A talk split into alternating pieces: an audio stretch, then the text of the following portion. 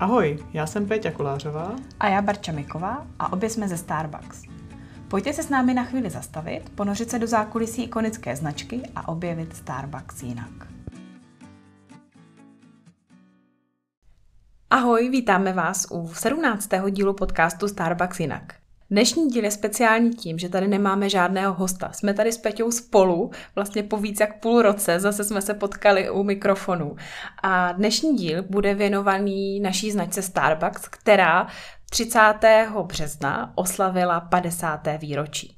Celý rok nás čeká spousta aktivit, a my jsme si řekli, že vás v tomto díle seznámíme s nějakými zajímavostmi, které se během té historie udály a že se toho událo hodně. Ahoj, já vás taky zdravím a těším se na náš výjimečný díl, protože 50. výročí se slaví jednou za život, tak ať si to užijeme a dozvíme se něco zajímavého.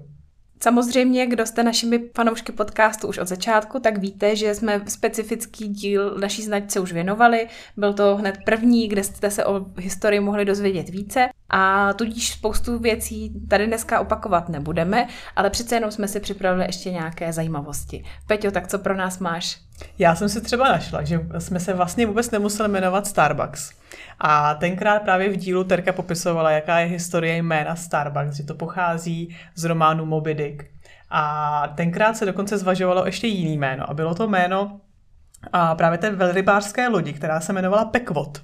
A tady ty dvě jména byly ve finále a rozhodovali se tenkrát zakladatelé Starbucks, jestli se bude jmenovat Starbucks nebo Pekvot. Takže jsme vlastně nemuseli chodit do Starbucksu, ale do Pekvodu. Tak eh, rozhodně by to bylo takové univerzální jméno pro všechny, ale věřím, že vybrali líp teda. Já si taky myslím, že nakonec to dopadlo celkem dobře, že jsme, že jsme nakonec Starbucks a nejsme Pekvot. A v logu se vlastně nachází siréna, která odkazuje právě na spojitost Seattleu jako přístavního města, toho, že káva se dováží na lodích po moři a, a je tam hezká ta symbioza. A my jsme si dokonce s Barčou i našli, proč siréna nosí na hlavě korunku. Ta naše siréna odkazuje vlastně na mořské pany, které byly předmětem nějakých krezeb a legend už od pradávna. A našli jsme, že když ta mořská pana je vyobrazená teda s korunkou, tak to vlastně odkazuje na příběh takzvané Meluzíny, která, která podle legendy údajně se proměňovala v mořskou panu každou sobotu. A ona si vzala prince a bohužel mu teda zapomněla zmínit její jako drobné problémy s touhletou transformací, že si každou sobotu bude muset odskočit. Ale díky tomu vlastně získala tu, tu korunku na hlavu a my ji takhle ve Starbucks můžeme vidět zobrazenou. Takže vlastně to není jenom sirena, ale dokonce princezna. Dokonce princezna. Dokonce princezna. tak tolik asi k historii a my tady i dneska se vychutnáváme před natáčení podcastu eh, novou kávou Anniversary Blend na který můžete vidět vyobrazenou nově sirénu. Je teda krásná, i s korunkou, i s hvězdičkou. A takže doporučujeme si i k poslechu uvařit šále kávy Anniversary Blend, kterou aktuálně si můžete vlastně od včerejšího dne koupit i na našich kavárnách a vychutnat obal je opravdu krásný, tak eh, rozhodně se běžte na kavárny podívat. A jinak my vlastně kávy Anniversary Blend věnujeme celou epizodu příště, takže dneska nebudeme nic tady prozrazovat a, a necháme to nějakému coffee masterovi, který si pro nás něco o ní připraví. Když už jsme teda zabrousili k té kávě, tak eh, Peťo, ty tady máš pro nás zajímavost o první praždírně, která se ve Starbucks objevila. Právě tím, že Starbucks pochází ze Seattle, který se nachází na západním pobřeží Spojených států amerických, který je právě typický tím svým tmavým pražením, o kterém jsme si povídali tady i v minulých dílech, tak tenkrát zakladatelé Starbucks se spojili s, se slavným pražičem té doby, s, s panem Pítem, který vlastně je uvedl do té filozofie pražení. A káva se pražil, nepražila přímo v Seattle, ale pražila se až v blízkosti kanadských hranic, právě v Pete's Roastery. A byli jsme limitovaní vůbec i tou vzdáleností, protože tenkrát těch kaváren Starbucks opravdu nebylo tolik, ještě tam v historii, jestli si pamatujete, tak, tak existovaly i Il Journale kavárny, který Howard tenkrát přivezl tu myšlenku z Milána. A tam jsme vlastně byli limitovaní tím, že ta káva po upražení měla trvanlivost pouze těch sedm dní, což platí vlastně i dneska po otevření balíčku si ta káva drží to aroma těch sedm dní. A ještě než se vynalezl flavor lock, který udržuje tu trvanlivost delší, tak jsme byli limitovaní tím, kam jsme do těch, do těch sedmi dní vlastně byli schopni dojet a tu kávu prodat ještě, aby byla čerstvá, že tenkrát se právě ta káva neprodávala ani v balíčcích, ale vlastně se tam pomocí těch lopatek nabírala do, do pytlíku a vážila se přímo na té kavárně, spíš jako odvažovala se a, a nevařila se. A, takže až ten flavor log, vlastně tenkrát tady ten o, unikátní vynález nám dovolil expandovat dál s kavárnama, nejenom teda po Spojených státech, až třeba na východní pobřeží, ale potom až v těch 90. letech dokonce i přes oceán a do Japonska, kde vlastně se otevřely první historicky kavárny kavárny Starbucks mimo území Spojených států. Takže i to pražení vlastně nám jako dával určitý limity v tom, kde se Starbucks mohl nacházet, tak aby jsme tu kávu za prvý mohli upražit a čerstvou ji ještě dovést na ty kavárny, aby si stále zákazníci mohli vychutnat v té nejlepší kvalitě. No a tím začala vlastně naše velká expanze světová, díky které se asi Starbucks taky nejvíc proslavil. A když to rozpočítáte, tak vlastně průměrně Starbucks od roku 87 do roku 2007 otevřel dvě nové kavárny denně a k roku 2020 to vychází na jednu kavárnu obden, takže opravdu rychlý růst třeba v Kalifornii, v Santa Fe Springs, tak je úplně největší koncentrace kaváren Starbucks a je to 560 kaváren na 25 mil. Takže to je opravdu Starbucks na každém rohu. A samozřejmě na každý kavárně pracuje i spousta partnerů. A, a našli jsme si, že v roce 2010 a Starbucks měl celkovém více než 137 tisíc zaměstnanců, nebo jak se nazýváme, partnery, což je dvojnásobný počet obyvatel Grónska od té doby to samozřejmě ještě vyrostlo, téměř vlastně, eh, nebo více než dvojnásobně. A v roce 2020 už to bylo 300 49 tisíc partnerů. A to je třeba jako obyvatelstvo New Orleans nebo o něco méně obyvatel, než má naše Brno. Takže celý Brno pracuje ve Starbucksu, to je hezký my jsme už tady několikrát mluvili o tom, že vlastně Starbucks je tak trochu jiná společnost a i když třeba pro nás, eh, kteří jsme ve střední Evropě hodně zvyklí na nějaké sociální jistoty a zdravotní pojištění bereme jako samozřejmost, tak v USA tohle to úplně nefunguje a právě Starbucks je díky tomu známý tím, že patřil k firmám, které od začátku hodně dbali na ty své zaměstnance a na to, aby jim tyhle ty jistoty uměl zajistit. V roce 2008 tehdejší CEO Howard Schultz vlastně v médiích zmínil, že Starbucks ročně zaplatí na zdravotním pojištění svých partnerů 300 milionů dolarů, což je výrazně víc, než Starbucks na svých kavárnách utratí za zrnka kávy. Mm-hmm. Já se vždycky tady u toho vzpomenu na příběh, který Howard Schultz psal i ve své knížce Put Your Heart Into It, nebo dej do toho své srdce. Vlastně jak on tady k té myšlence toho zdravotního pojištění pro partnery přišel, kdy vlastně jeho otec pracoval v továrně, teď si nespomenu už přesně, co vyráběli, ale potom vlastně v okamžiku, kdy e, nemohl chodit do práce, byl na nemocenský, a tak jeho rodina celkově byla bez příjmu a on si tenkrát řekl, že jestli někdy bude odpovědný za lidi a bude pracovat v nějaké společnosti, tak nikdy nenechá svoje lidi na holičkách. A vlastně tady ten jeho zážitek z jeho vlastně útlýho dětství v něm přetrval a to je vlastně ten počátek toho, proč se rozhodl, že partnerům Starbucksu dá tady ty příležitost toho zdravotního pojištění, který tenkrát v tom roce 2008 ještě nebylo samozřejmostí ve Spojených státech, takže byl takovým inovátorem tady v tom i v tom přístupu k partnerům ve Starbucks. Starbucks za léta svého fungování se angažoval nejen teda v oblasti kávy a těch nápojů, které vytváříme, ale tady jsme šli takovou zajímavost, že pár let eh, měl i vlastní nahrávací společnost. Ta se jmenovala Hear Music a díky ní se mohl aktivně podílet na tom, jakou hudební atmosféru vytváří na svých kavárnách a taky vlastně dát i příležitost nějakým třeba talentovaným umělcům, kteří nebyli známí a takhle se díky tisícovkám eh, kaváren mohl dost, mohli dostat k uším eh, spousty nových posluchačů. A zajímavostí je, že pod touhletou nahrávací značkou natočili alba i různí známí umělci, jako třeba Ray Charles nebo Paul McCartney a Alanis Morissette dokonce pod tímhletím labelem nahrála jednu písničku v akustické verzi a tu jste si mohli poslechnout opravdu jenom v kavárnách Starbucks a ne nikde jinde. No super, tak ona, ta muzika vlastně i dovytváří celou tu atmosféru na kavárnách a my i vlastně přehráváme CDčka, který dostáváme přímo od, od Starbucks, takže i ta muzika, ta kompilace té muziky je, je přesně vytvořená na to, aby ta atmosféra prostě na těch kavárnách byla dokonalá a aby to souznělo se všema dalšíma zvukama na kavárně a aby se tam člověk prostě cítil příjemně a jak my říkáme, aby tam si vytvořil to svoje třetí místo. Takže hudba je určitě hodně důležitá. Peťo, typni si, kolik za rok prodáme drinků. Celosvětově? Tak to budou desítky milionů.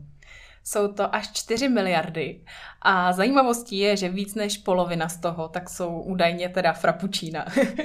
a ještě jsem našla zajímavost, že vlastně s těmi všemi různými příchutěmi a toppingy a tak dál, které si eh, do našich oblíbených nápojů můžeme přidat, tak údajně existuje teda 87 tisíc možných kombinací, ale uh, nevím, jestli je v reálných možnostech nějakého člověka to za život teda vyzkoušet. No tak když si vynásobíš počet políček na kelímku a s počtem možných syrupů a variací, tak si myslím, že se tam jako dostaneš. Tak eh, Pe- Peťo, na matiku si tady ty, takže mě to nepřekvapuje, věřím, že bys tady k tomu číslu došla i sama. Tak dneska s naším bestsellerem matcha latte s jasmínovou růžovou pěnou si myslím, že to je přesně ta ukázka toho, že vymyslet se dá úplně cokoliv. Tak tohle je secret drink, který aktuálně můžete na našich kavárnách ochutnat a i odkazuje vlastně k tomu Japonsku, které bylo tou první vlaštovkou v těch eh, mimo amerických kavárnách, tak zkuste, jestli ten váš eh, oblíbený barista vám ho připraví. A tak i partneři Starbucks, kteří nás poslouchají, tak si myslím, že můžou potvrdit, že partner Starbucks nebo i bývalý partner Starbucks se pozná podle toho, že většinou a, ty políčka na krýmku jsou víc zaplněný než nezaplněný, že každý už si najde tu svoji variaci, že chce jeden a půl pumpičky a, a mlíko na 87 stupňů a podobně vymýšlí se tam různý jako variace, tak aby ten drink byl přesně podle jeho představ. A není tam jenom to L dole jako latte, ale je tam vždycky nějaká modifikace, že to není vždycky jen tak jako klasická, klasická volba. To je pravda. No a vlastně, když mluvíme o těch podpultovkách, tak možná ne všichni vědí, naši partneři samozřejmě jo, ale eh, lidi mimo Starbucks, že kromě těch klasických velikostí, které u nás v Evropě máme v nabídce, což je teda tall, grande a venti, tak si taky můžete dát nápoj velikosti short, která to tam není úplně eh, vždycky uvedená na menu boardu, ale v Americe tam jsou maximalisti, takže tam je úplně běžně nápoj velikosti Trenta. Peťo, typni si, kolik to je mililitrů. No, myslím, že to je něco k litru. Je to 916 ml. Dělají se do toho jenom studený nápoje, protože tam velká část toho drinku je led. A důvodem je možná i to, že vlastně obsah eh, průměrného lidského žaludku je zhruba 900 ml. To znamená, že abyste to vypili úplně všechno, tak minimálně jednou se musíte jít vyčůrat. 916, tak to už je na dlouhý výlet asi jako nápoj. Mají ty velikosti nebo ty názvy velikosti nějaký význam? Tol Grande Venti? Grande Venti a Trenta vlastně odkazují na to naše italské dědictví, které Howard Schultz přinesl do Starbucks. A Grande v italštině znamená velký, Venti zase odkazuje na ten objem, který ten nápoj má, je to vlastně 20 uncí a Venti italsky je 20 a Trenta tak je italsky 30 a ten nápoj má 31 uncí. Ale jak vzniklo short a to, to nevím. A ty už si, Barčo, zmiňovala, že teda 50% prodaných drinků jsou frappuccina a my víme, že frappuccino je vlastně registrovaná známka, tam si i všimnete toho malého RK u názvu frappuccino, takže nikdo jiný než Starbucks nemůže používat frappuccino název. A on je to vlastně vynález Starbucks, nebo jsme si mysleli, že to je vynález Starbucks? Když jsem se potom píděla, tak jsem zjistila, že Frappuccino vymyslel Andrew Frank, což byl zaměstnanec tehdejšího kávového řetězce, který se jmenoval Coffee Connection, který v 70. letech uh, byl velmi populární v USA. A v roce 94 vlastně Starbucks tento řetězec koupil a díky tomu získal tak i práva právě na prodej Frappuccina a využívání tohoto názvu, který už oni předtím měli registrovaný. Mm-hmm. A takže produkt máme v nabídce od roku 95 opět. Trošku se ještě pozměnila ta receptura a jak jsem zmiňovala, tak ročně ho prodáme více jak 2 miliardy. Mm-hmm. Já si právě pamatuju, že se vždycky říkal, že to vynalezlo v Kalifornii, což je, je možný, že je furt pravda. A že to hlavně bylo na podnět toho horkého počasí, ale že si furt zákazníci chtěli vychutnávat kávu, ale v nějaký ledové podobě a nejenom káva, mlíko, led, ale chtěli to mít nějak jako promixovaný, tak tím vlastně vznikl ten, ten mixovaný nápoj a Frappuccino Blended Beverage. Tak je to takové trochu lepší než řecké frappe, které se dělá vyšleháním instantní kávy a, a s mlíkem. No a když jsme u těch zajímavostí, tak eh, co se týče našich poboček, tak ty taky v průběhu času získaly podobu velmi zajímavou. Ne všechny vypadají úplně stejně. Máme různě pobočky, že jo, v různých azijských zemích, v Indonésii. Můžete si uh, sednout pomalu do takového čajového království, když přijedete do, do, do Tokia Jedna taková zajímavá pobočka je i v USA a je to přímo vlastně pobočka Starbucks na centrále CIA. A tohle je jediná kavárna Starbucks na světě, kde zákazníci na svůj kelímek nedostanou napsané jméno, protože samozřejmě všichni ti agenti, tak tam jsou pod nějakými tajnými identitami a asi by bylo trapné jim psát různé ty jako divno jména na kelímky, tak údajně teda tam zákazníci ty jména na kelímek nedostanou. A taky jsem slyšela, že teda vlastně ti partneři, kteří tam pracují, tak musí procházet velmi náročným tréninkem, zaškolením, nějaké bezpečnostní prověrky a tak. A četla jsem teda zkušenost jedné zaměstnankyně, která byla přijata eh, do Starbucks a měla teda první den nastoupit do práce a když teda si zadala ty GPS souřadnice do Google Maps, tak jí to nic nenašlo. Tak teda volala té paní, která ji nabrala, eh, která ji teda nějak nasměrovala líp, ale díky tomu vlastně zjistila, že bude pracovat ve Starbucks eh, na centrále CIA, která vlastně v Google Maps není dohledatelná. Takže aspoň dokonale víme, kde je. tak a dneska je 1. dubna, což je Fool's Day, nebo když si ze sebe děláme srandu a byla dokonce v 90. letech jedna zpráva. A už jsme říkali na začátku, že vlastně káva se přepravuje na lodích, nesmí, nesmí se přepravovat leteckou přepravou. A tenkrát pronikla zpráva, že Starbucks vyvíjí mezinárodní, mezikontinentální a potrubní poštu, řekla bych asi, a mezi kterou se vlastně bude posílat káva nebo kávová zrna a aby to bylo rychlejší, abychom nezničili chuť té kávy. A opravdu se to stalo celé jako virální zprávou, ale až potom teda si lidi nevšimli, že to bylo vydané na 1. dubna, takže můžeme teda potvrdit, že to není pravda. Ani jako 15 let poté, co ta zpráva vyšla, se furt žádná trubka, žádná potrubní pošta nevyvinula, takže a to byla taková hezká zpráva, která se potom rozšířila po celém světě o Starbucksu a její potrubní poště. Na druhou stranu třeba Elon Musk se svým hyperloopem by tohleto téma mohlo oprášit, a pak by nám třeba i těch sedm dní bez flavor to na pravda. tu distribuci stačilo. Možná to bude první káva, která se objeví jako ve vesmíru a že si Elon Musk vezme Starbucks kávu sebou na svůj, na svůj vesmírnou loď. No a co se týče nějakých eh, aktivit ohledně pěstování kávy a CSR, ve kterých se Starbucks celých 50 let hodně angažoval, tak i tady jsme si pro vás připravili pár zajímavostí, i když eh, všechno to důležité samozřejmě už jsme taky měli tady v podcastu a bylo to právě v dílu s Terkou Hegerovou, který byl hned za začátku, tak si ho taky můžete pustit. Nicméně během těch 50 let se vlastně Starbucks stal tak velkým odběratelem kávy, že aktuálně vlastně vlastně nakupujeme 3% celosvětové produkce eh, veškeré kávy, která teda se na světě vypěstuje a vyrobí a již více než 5 let eh, je 99% naší kávy eticky získáváno a samozřejmě tam máme ten příslip nebo ten cíl eh, v nejbližší době docílit toho, aby to opravdu bylo těch 100%. Mm-hmm. A hlavně dbáme vždycky na tu kvalitu té kávy, což je pro nás asi to nejzásadnější, což je jedno z kritérií Café Practices, o kterém tady právě Terka v některém z minulých dílů mluvila. Protože my vlastně nepodnikáme v kávovém biznisu, my podnikáme v tom people business, v tom lidském biznisu. Ale když jsme se rozhodli, že teda budeme ten zážitek dělat skrz kávu, tak aby jsme ji teda dělali co, co nejkvalitnější. Ale hlavně tam máme i ten závazek toho vzdělávání farmářů, aby jsme jim poskytovali nejenom možnosti toho, že můžou prodávat svoji kávu a že mají zajištěný dlouhodobý odbyt své kávy, a tak se je vzděláváme i pomocí Farmer Support Centra. Vlastně za tu historii jsme jich otevřeli dnes už devět ve všech důležitých regionech, za kterých odebíráme naší kávu v tom kávovém pásu.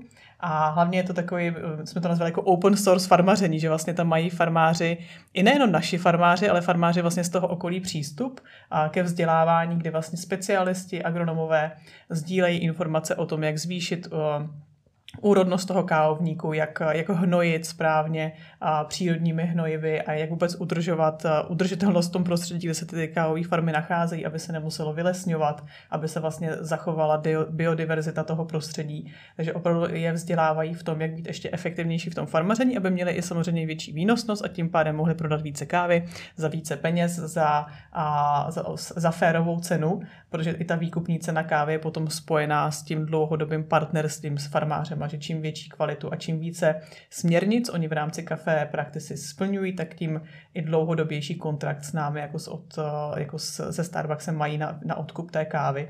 Takže pro ně to je i motivační, aby se vzdělávali, aby měli lepší kvalitu a aby měli zajištěný dlouhodobější odbyt své kávy a mohli tak zajistit vlastně svoje, svoje rodiny. No a vlastně do, do roku 2019 tak jsme ve Starbucksu vytrénovali přes 160 tisíc farmářů po celém světě a ten cíl na ten loňský rok byl až, až 200 tisíc, takže opravdu neustále těmi Farmer Support Centry prochází noví a noví farmáři a poskytujeme vzdělávání a ne, samozřejmě i sami sebe vzděláváme v tom, aby jsme byli furt efektivnější, protože i to prostředí se mění a hledáme jenom možnosti toho, jak to neustále zefektivňovat. Že je Starbucks značka ikonická, o tom asi není potřeba polemizovat. A za těch 50 let si vlastně našel cestu do spousty filmů a taky nějakých knih. A tak úplně na závěr tady pro vás máme pár tipů, eh, na co se můžete podívat nebo co si můžete přečíst. Existuje dokonce knížka, která se přímo jmenuje Jak mi Starbucks zachránil život.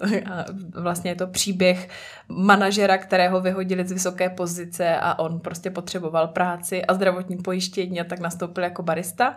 Tak eh, to určitě doporučujem. A pak je tady i spousta zajímavých filmů. Třeba ve filmu I am Sam je vlastně mentálně postižený tatínek, který bojuje o patrovnictví své sedmileté dcery a právě taky pracuje ve Starbucks. Kde ty si viděla, Peťo, Starbucks někdo ve filmu? Já si pamatuju asi nejvíc eh, Terminál s Tomem Hanksem a právě jsem si na Toma Hankse i vzpomněla v souvislosti s knížkou Jak mi Starbucks zachránil život nebo How Starbucks Saved My Life, protože se proslýchalo, že dokonce Tom Hanks chce tady tu knížku sfilmovat a chce si v něm zahrát hlavní roli. Ale bohužel se tak ještě nestalo, tak můžeme doufat, že se to stane, a protože Tom Hanks je velkým fanouškem Starbucksu a určitě i Jessica Parker je, je velkou faninkou, proto i se Starbucks objevoval často v uh, seriálu Sex ve městě, protože Jessica a Parker se dokonce i kamarádí s Howardem Schulzem a jsou, jsou si velmi blízcí, takže proto se Starbucks objevuje v těch seriálech. Na internetu taky najdete zmínku, že ve filmu Fight Club údajně je někde Starbucks kelímek úplně v každém záběru, tak se můžete o víkendu podívat a napsat nám, jestli to tak opravdu je, jestli jste našli. Já jsem si dokonce všimla, že se Sirena objevila v Harry Potter a Phoenixův řád, eh, kdy vlastně Harry si prochází dům Siriuse Blacka a z té místnosti, kde je nakreslený celý ten rodokmen Blacků, tak právě na zdi je i kresba, která se neúplně náhodou asi velmi podobá té naší historické Starbucks Sireně. Tak taky se můžete podívat eh, a napsat nám na Instagramu, jestli jste ji tam zahlídli. Ještě si vzpomínám, že jsem vlastně poměrně nedávno eh, koukala na seriál Orange is the New Black, kde teda Starbucks, tím, že to je samozřejmě z amerického prostředí zmíněn několikrát, ale v úplném závěru po těch asi šesti sériích, tak ta hlavní hvězda, tak eh, vlastně když vyjde z toho vězení, tak eh, to končí tím, že právě pracuje ve Starbucksu a její život jako už se vrací do nějakých normálních kolejí, takže to je takový až jako hollywoodský konec. Tak doufám, že se jako někomu nespoilerovala konec Orange is the New Black. a aby si počkali až na úplný konec. A klasika jsou asi Simpsoni, kde se to objevilo taky už jako kolikrát a i, i Zelená zástěra se objevovala. Já si ještě vzpomínám na slečnu Drsňák třeba, kde taky se objevila scéna úvodní vlastně ve Starbucksu, takže to je ta ikonická značka, která i... A nebylo by to tak, že Starbucks zaplatí producentům a dejte Starbucks do filmu, ale většinou je to naopak, že ty producenti chodí a vlastně za Starbucksem, jestli můžou zakomponovat tu značku do, do svého filmu, protože je to vlastně taková hodně jako typická a součást rutinního dne v, v Americe, ale vlastně i po celém světě. Takže ale jestli máte nějaký vytip, kde se ještě Starbucks objevil, nebo nějakou knížku a seriál, tak nám určitě dejte vědět. Budeme rádi. Tohle byl náš díl o 50. výročí Starbucks a příště se můžete těšit na představení naší Anniversary Blend a v mezičase určitě nezapomeňte jí zajít ochutnat někam na naše kavárny. Tak si mějte hezky, ať se vám daří. Díky, ahoj. Děkujeme, že nás posloucháte. Pokud nechcete přijít o další epizodu, nezapomeňte nás odebírat. A jestli jste nedočkaví, sledujte zatím náš zákulisní Instagram starbuckspartner.cz nebo SK, protože Starbucks to je víc než káva.